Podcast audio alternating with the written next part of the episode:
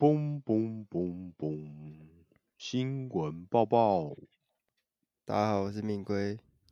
大家好，我是卷毛。大家好，我是学长。哦，那本周的新闻报报，我们就先聊一下国外的新闻。第一则新闻就是奥迪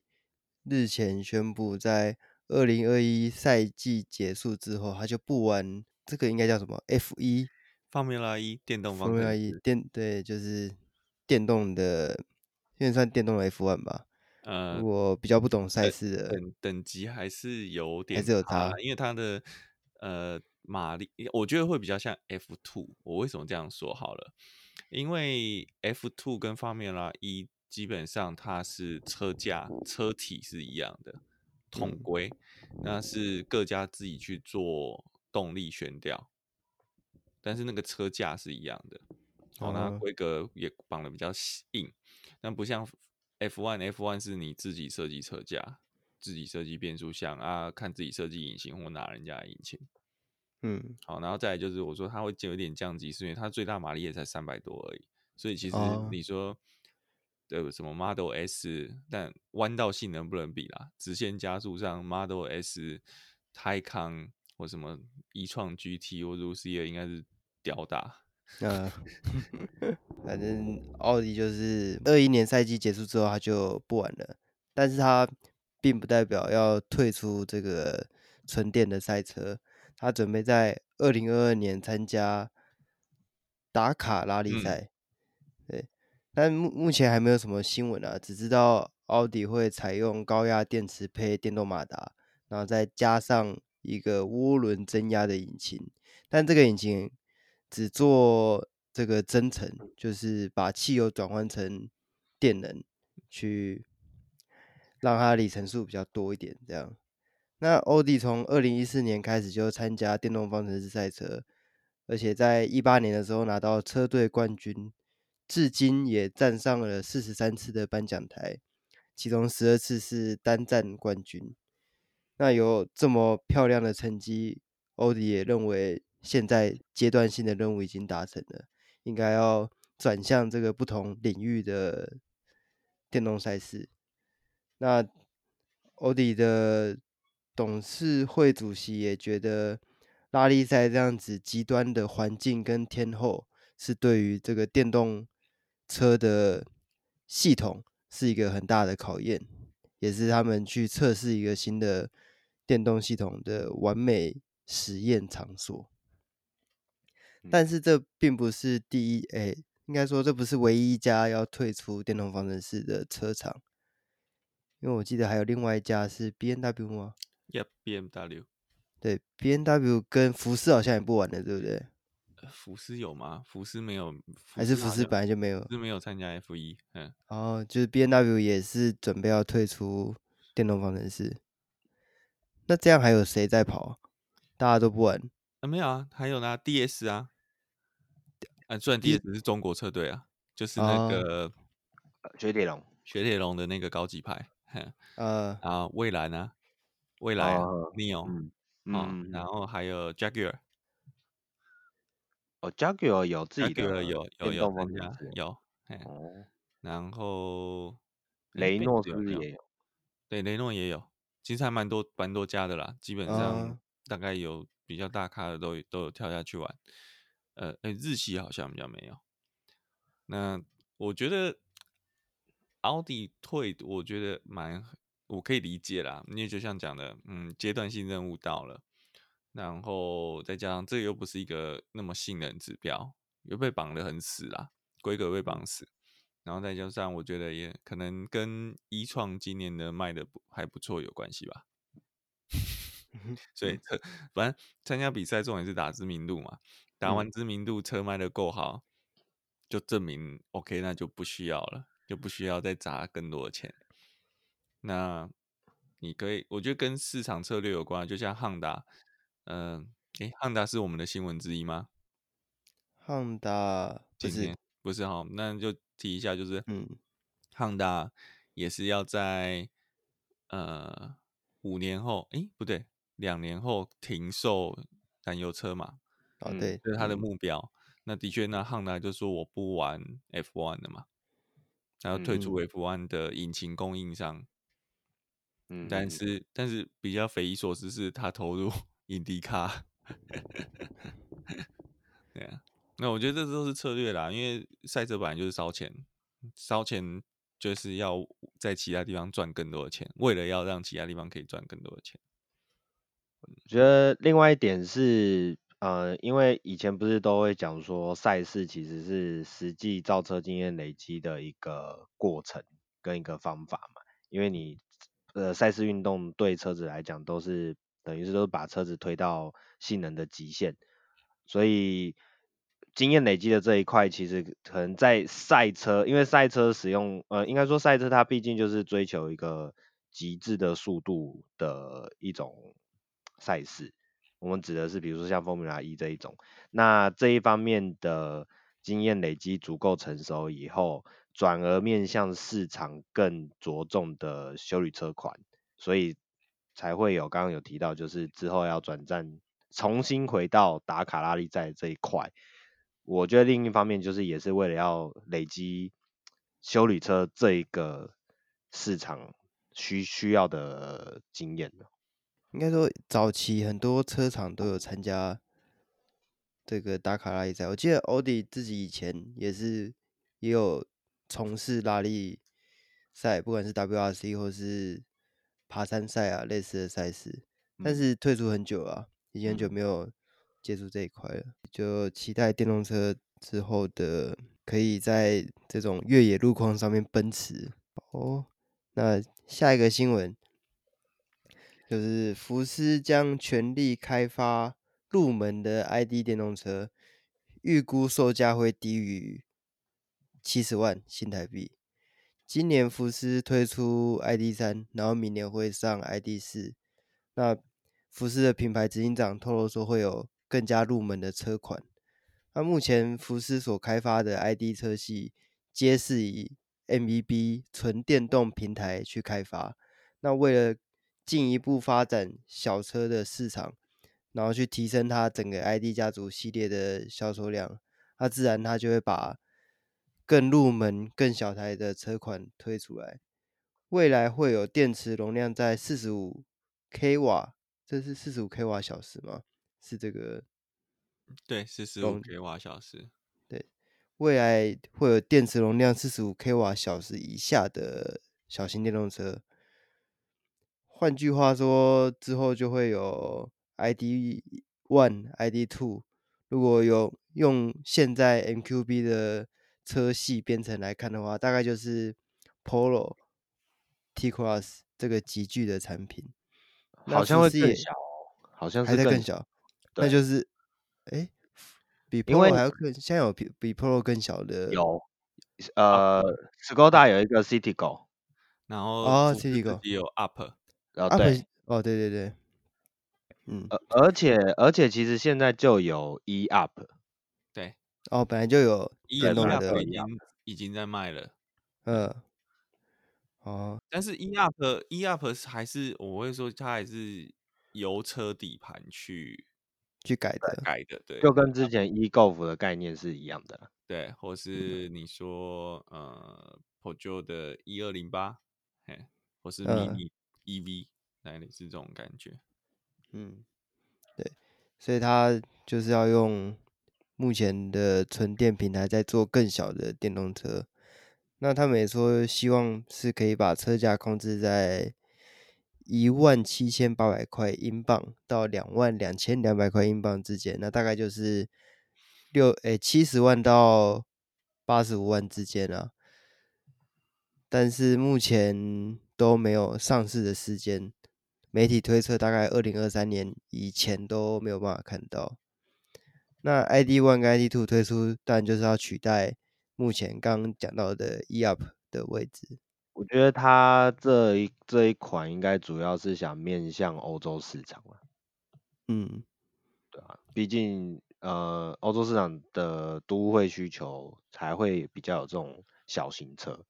呃，一方面是欧洲市场，一方面应该是可能是中南美，我在猜。会吗？中中南美，我觉得中南中南美应该离纯油市场还有一段距离吧？呃，大都会啊，不会啊，呃、其实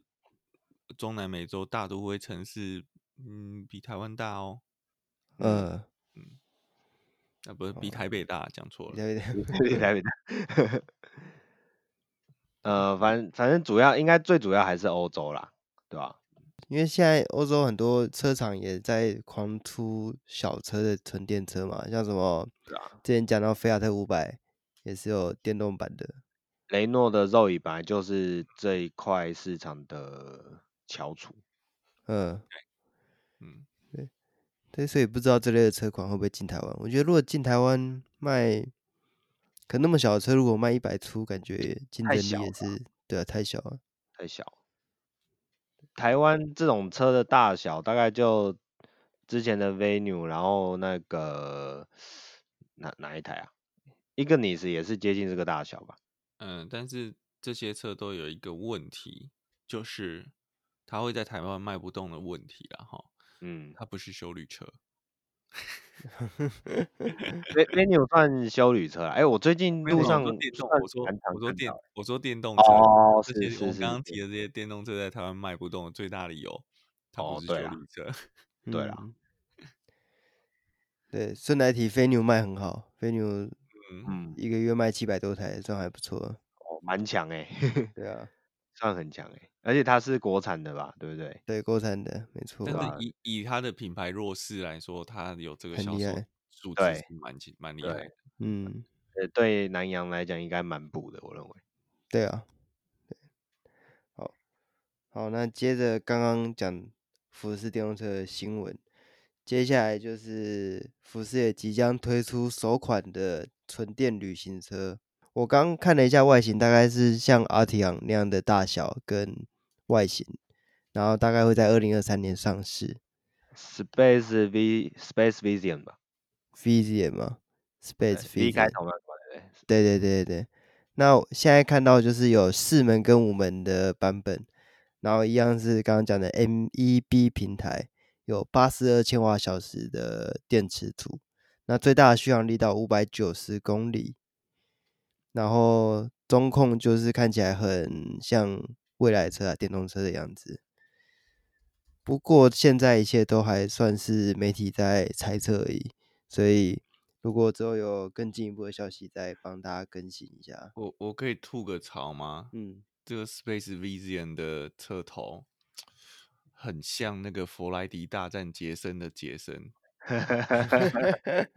那个冰冰棍哎。那个冰棍球的面具，对，那个嘴巴的部分。我觉得它现在就是福斯下一个世代想要走的那个品牌的印象啊，就是那个蜂巢式的下巴。可是就真的是觉得那个有点密集恐惧症。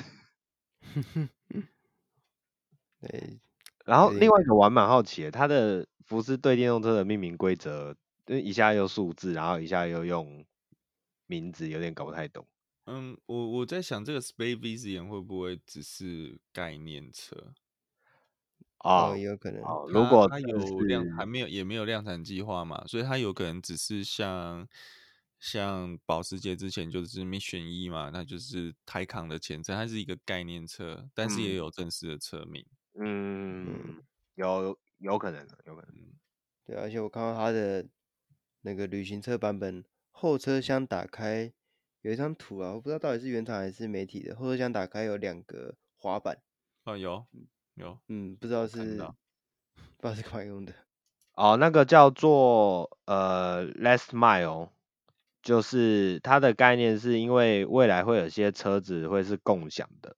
所以当你车子停在某一个地方以后，呃，这个地方可能并不是刚好是你家的车库，或者是这可能离你家有一段距离，所以汽车上面会再另外附一个呃环保也好啊，或者是节能也好啊，或者总之就是一个最后一段里程协助你到达的一个交通工具，简便型的交通工具。所以这个概念其实之前的 Škoda 的那个电动概念车就已经有出现过了。可是放滑板不是每个人都会玩滑板啊。欸，它的概念就不是真的滑板了，它它是电动的滑板辅助车。那它倒不如，欸，应该说它现在做滑板的，我知道它只是要表达那个意念，啊，对对对对对，倒不如塞一台 Nine Ball 的卡丁车进去，啊，比较也也是啊，对吧，啊？这不过这只是一个概念，因为这个目前最常看到的还是在概念车上面的表现啊，因为我们也知道实际要执行这个是有难度的，比如说你车子停定位以后，你这个滑板到时候归属权到底是在谁身上什么的，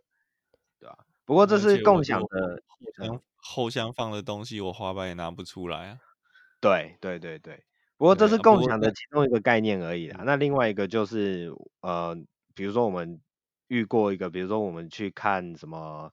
诶，活动会场，那活动会场的停车场通常都不会是在活动旁边，刚刚好旁边都还会有一小段路，对啊，所以就就会有这种情境可以去使用了。不过那我觉得这样子讲起来，这台车是概念车的机会应该很高，嗯，目前。嗯，我刚刚听你讲那个滑板啊，我马上想到就是八零年代的 Honda City 后面的那叫 Motor Compound 嘛，就那台很小台可以直接放到后车厢那台摩托车啊，那是一个有一个女女警的卡通是不是啊，对对对对对，有一个有一个动漫，对，就那台摩托车，这样我好宅啊就把就把作品名讲出来了你可以再帮我们拼一次，那怎么拼对啊，我觉得那概念一模一样欸，当初 Honda 的出发点也是为了要让你停好车之后还可以做一个简单的移动，只是它不是共享的而已。其实我觉得这个概念一直以来都有，只是就是实际刚学长也有讲到，你实际上要执行的时候总是会遇到一些问题，对吧，啊？而且也不是每个人都真的需要这个东西。那你的车厂为了某些小部分的人做这样的设计以后，呃，它会是一个成本的浪费啊，对吧，啊？嗯，就这种概念性很强，但是实际上不好用的东西。嗯，对，概念归概念，有些东西还是想想就好了。好，那接下来我们来看一下国内的新闻。那国内第一个新闻就是 B M W 的四系列大改款正式在台湾登场了。那这也是首款有大鼻孔的 B M W 登台。那首波导入三个车型 四二零i、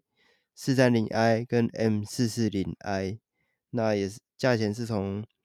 两百三十六万。两百八十五万到三百七十万。那虽然大家都说这个车真的长得很丑，但是目前首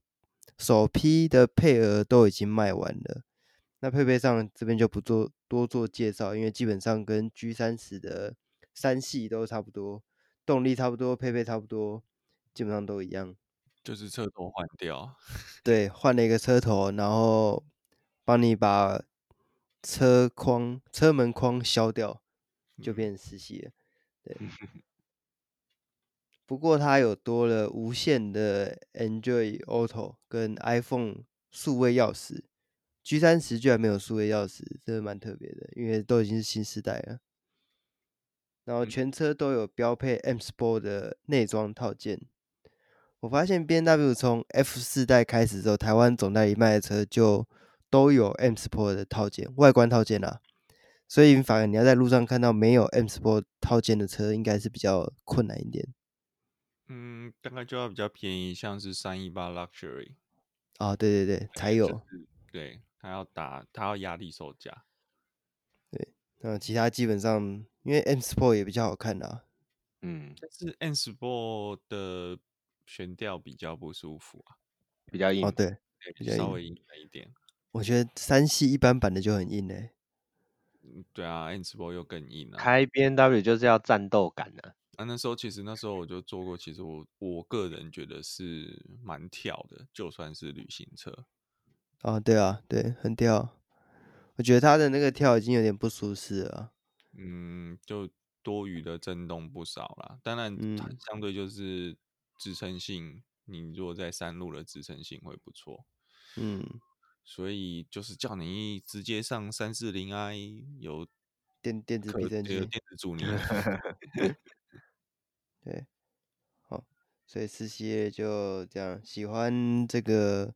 巨盛行水箱罩的，可以赶快订车。那如果你不喜欢这个外形的话，也不要担心，你很快就可以在路上看到了。下一个新闻是台湾 Škoda 宣布旗下几款车要涨价，那基本上它已经涨价了，从十二月开始。第一个是 Kodiaq， 它全车系都涨六万，那它目前是说过年前交车的话现金可以优惠两万，那其余车款一律都是涨两万。那 Škoda 这边有说是因为通货膨胀的关系，那我只能说通薪水的涨幅真的跟不上这通货膨胀啊，这出台对啊，这这个这个有有有问号，台币是升值的啊。对，我也看到新闻写说台币升值，为什么为什么车变贵了？对，那二零二一年式的 Kodiaq 从原本的 一点四 T S I 改成 一点五 T S I， 马力不变，一样都是 一百五十匹， 二点零 部分则是维持同样的引擎。但是从 一百八十匹 升到 一百九十匹， 那原本的 一点四 是配六速的变速箱，新年式也都改成七速。那另外一个改变的方向就是 A C C 全部都改成全速域了，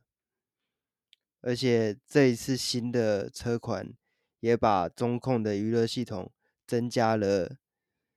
中文，过去都是纯英文的啊。那有一些我觉得这算是还蛮有诚意，因为 Škoda 在台湾车卖的也不多，那像很多进口车厂一年车卖的很多台，但是却舍不得去帮他换个繁体中文， Škoda 这边算是还蛮有心的。下一个新闻就是台湾福斯推出二零二一年式的 Touran 跟 Tiguan Outspace， 一样有一些小幅度的变更，有升级，诶，中控萤幕变比较大，然后刚刚讲的原本 一点四 变 一点五升，他们应该是福斯集团把 一点四 这个引擎淘汰了啊，新年式的车都会改成 一点五升的。嗯，其实这个本来就是两年前就要做的，那只是那时候受限于那个啊，奥迪也是啊，奥迪也是有一年一八年切成 一点五， 之后又切成一点切回 一点四， 因为那个呃，排放验证的问题，所以福斯我觉得比较晚进来，也不是说他没有，而是也是碰到类似的问题，他要整个都检证完之后才有办法抓这颗 一点五 进来。嗯，那虽然它的排量账面上数据都差不多，都是一百五十匹 二十五公斤米，那虽然它排量多了一百，但是油耗是比较省的。嗯，变速箱也不一样了。嗯，对啊，目前都是用湿式七速的，虽然好像也没有比干式好到哪里去，但至少多了一速。在价格上，福斯这边就并没有涨价，所以显然的捷克的货币跟德国对比来讲，应该是涨幅比较大一点。啊、哦，是不是因为之前捷克议长来过台湾了？啊、哦哦，有有些什么交换也都。哦，反正一年也没卖没卖几台车。好，那下一个新闻就是小改款的 Suzuki Swift 已经有预售价了，目前是七十二万起，它在本月的二十五号就会发表。除了将过去 一点零 T 的引擎换成现在 Ignis 上面那颗 一点二升自然进气搭轻油电引擎之外，还多了A C C， 还有一些自动刹停啊，就是一些 A D A S 的系统。那最令人期待的就是首排的 Swift Sport 就会沿用之前的 一点四 涡轮引擎搭四十八匹。那这一次在公布预售价的时候，他们并没有同步的去公布 Swift Sport 的价钱，那目前大家猜测应该会落在九十万内吧，对，如果超过九十万，应该就不好卖了啊。那另外一点就是，在试完 Ignis 之后，我就已经觉得这个引擎已经放在这么小的车上就没什么力了。那如果把同一个引擎放在 Swift 上面，那个性能表现应该会不如之前的 一点零 升三缸引擎。不过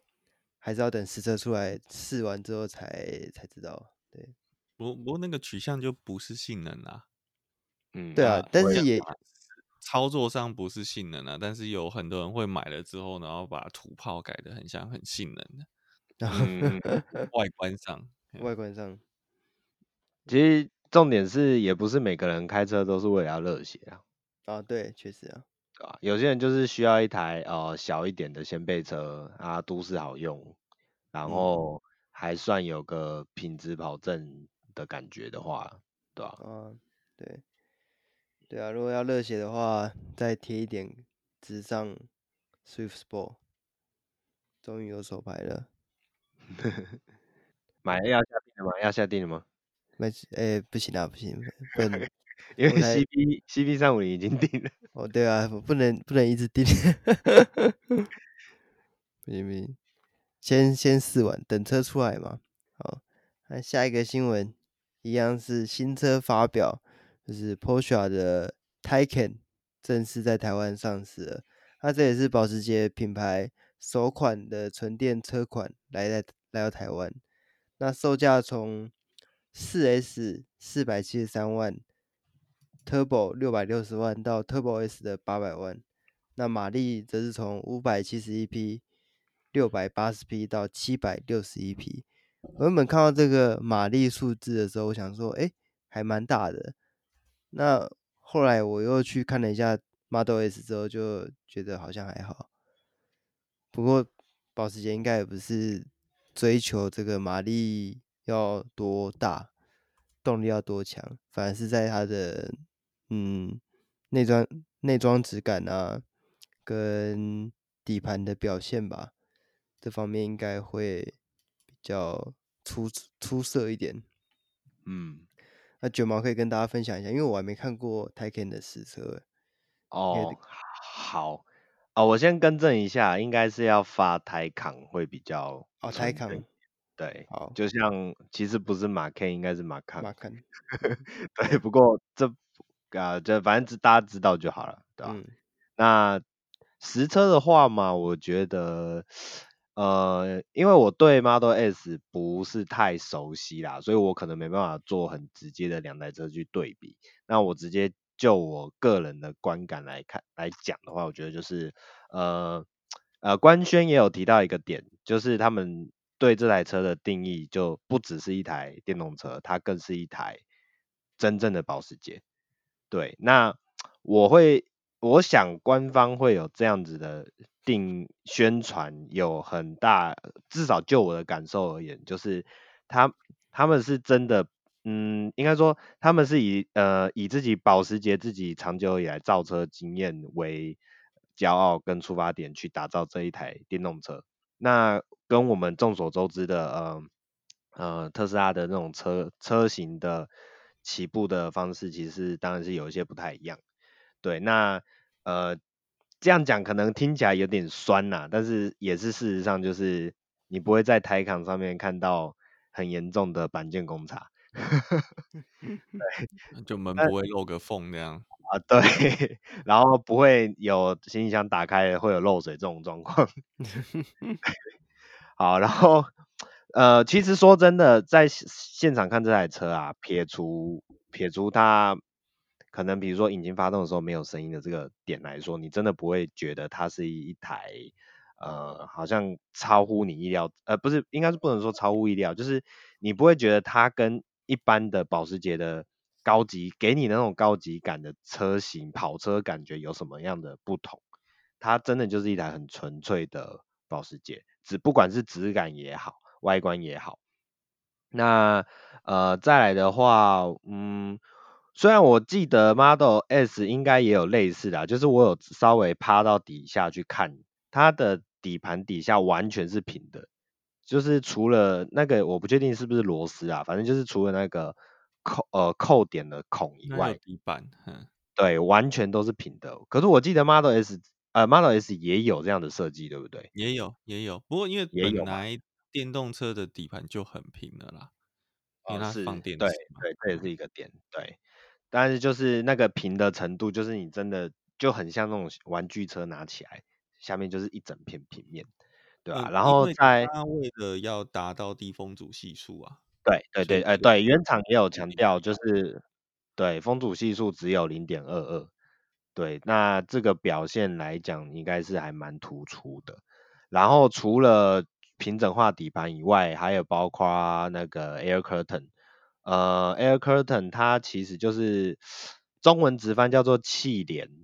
呃就是大家可以看到它它的头灯下面不是会有两个有点像泪滴的那个孔嘛，那个孔其实是贯穿的，然后它的功用是当你在撞风的时候，风会从那两个孔进去，然后顺着你的车体的呃，比如说轮框那边顺着出去，所以会有一种稳流的效果，它会减少你的，欸、一来就是减少刚刚提到的风阻系数，二来就是呃呃让你的有有些人的说法是可以让你的卡钳啊，或是你的轮胎去做有一些散热的功能，大概是这样子。那这个这个东西，这个设计其实很多欧系车都有啦，只是就是在保时捷上面就是更明显，就是它的这个孔非常就更大，那你可以想象到它的灌风应该是会更强。对，那再来这台车，这台车学长它，你认为它是有办法直接对到 Model S 吗？还是是 Roadster？呃、我个人这样讲，当时Taycan 出来的时候，很多人直觉把它第一个对手就是打 Model S， 但是你有没有发觉一件事情是，当时 Model S 其实没有什么反应，特斯拉没有什么反应，呃，有我觉得有两个原因，反而 Lucid Air 出来之后，特斯拉反应比较大，啊、呃，但我觉得一个很大的原因是他们本来就不是同个集聚的，我所谓集聚是他们的客群集聚本来就不太一样，呃。特斯拉毕竟质感上有差，是啦，一方面有这样。多你说开跑车的人对特斯拉啊，就会被它的直线加速性能吸引，但是它的弯道性能，呃 ，Model S 就还是不是那么以操控著名。嗯，好，嗯，那所以不是统哥就说了，那个就是直线很快就到下一个弯，嗯，那弯道他就没有说什么了。呃，就就笑不出啊，对，然后那那呃，然后另外一个我觉得有一个思考的方向是，好了 ，Model S 像什么？就像美国的马索卡，它直线加速很猛，动力很猛，直线很厉害，可是它从来不会是法拉利或是保时捷针对的对象。哦，那个设计的想法是不太一样，所以你呃 Taycan 的确，你如果要把它跟 Model S 拿来做直线加速，做抓 Rex， 呃，好啦，就这个部分，但实际上这个不，我不觉得这个是 Taycan 的重点。呃，有一个原因就是你看 Taycan 的齿轮，它有变速箱，它是两段变速，那它其实第二段齿轮重点是在呃高两大概两百公里后的再加速。跟拖尾数，这个就不是 drag race 的重点了。drag race 大概都在两百公里，因为 quarter mile 大概都在两百公里以内。好，那这个是你你换挡就没有 Model S 这样一一档到底来的快。好，那所以我觉得这个设计上不太，呃，概念上不太一样啊，因为车格大小差不多，呃，零一百的数字差不多。所以很多人会觉得保时捷出来是要针对 Model S， 但我个人觉得并不是那么直接相对。我觉得还是就像你刚刚讲的，客群是一个点，然后再提到车型设计其实也有差， Model S 还是比较偏向呃稍微传统一点的 Sedan， 只是它更大一点。因为这样它是用的四人的家用车出发。对对对对对对。那Taycan还是比较像跑车款的，啊，对 Taycan 它你这样讲，它是一个你要说 Panamera 的延伸吗？那 Panamera 的概念还是以操控，强调的就是超驾感，虽然它也是很奢华很舒适，但对保时捷来说，底盘的调教跟竞技性绝对是他的他自己觉得骄傲的地方。那其实回头我反而觉得你说哪一台车跟Taycan会真的很类似，就是e-tron G T R S， 虽然它根本就同的品牌了哈，对啊，对，调教也不会输保时捷太多。我说、嗯、在房车这一块，跑车当然不一样了。嗯嗯嗯嗯，没错，对啊。那撇除这部分的话，就是其实车的内装质感真的是还蛮好的。对啊，不管是视觉上的呈现啊，或是设计的布局啊，或者是呃，你也真的跟 Model S 比，说实在，我只能说，就像刚刚提到的，它真的不是同一个，嗯，呃、不能说岗位啦，同不是同一个目标客群啊，对啊。我这样说啦 ，Model S 你就那内装就像可以换壳的手机啊、呃，是是是，嗯、就是那个感觉，它你会觉得它你是在用一个科技产品，而不是用一个精品。对对对，精品这个这两个字真的很有很有那个代表感，质感就是要给你它是一个精品的质感。对，所以如果用电子产品，知道怎么比喻啊？哎，好像不太。我觉得就是我我我提一个，可能就像 Garmin 啊，或是 Apple Watch， 然后对上传统高级机械表那种感觉吧。不行啊，可是你机械表就是啊，不是不是 Apple Watch 对上万宝龙的电子表啊，对对，万宝龙现在也有出那个那个行动手，哎、欸，那也不叫行动手表，反正总之就是电子那个呃智慧表，是智慧表，对对对。对，如果哪一天那个劳力士或是 I W C 也出电子表，大概就是现在的状况了。对，大概这种感觉。嗯，可 I IWC 或劳力士出它传统机芯就不见了，那个最贵的地方就不见了。哦啊、那应该可以卖便宜一点吧？不过这样讲起来 ，Taycan 的确比较便宜啊。如果你跟帕拉梅拉比起来的话，哎。哦、对耶，入门就是它它的入门四百多万嘛，嗯，那其实它最贵的也最贵的七百多万嘛，我记得，对对对，七百多万。Turbo S 其实帕拉梅拉我记得更贵吧？对，帕拉梅拉最贵的破破千，破千嘛，对啊，对啊，对啊，好的，所以还是便宜一点，嗯，哦，所以未来高阶品牌转电动车之后，车价可能会下来一点。嗯，还是买不起。嗯，好，好，那本周的新闻快报就到这边结束了。那喜欢我们的朋友，记得订阅、按赞，然后帮我们评个分、留个言，让我们知道什么可以改进的地方。那我们下一拜再见，拜拜，拜拜，拜拜。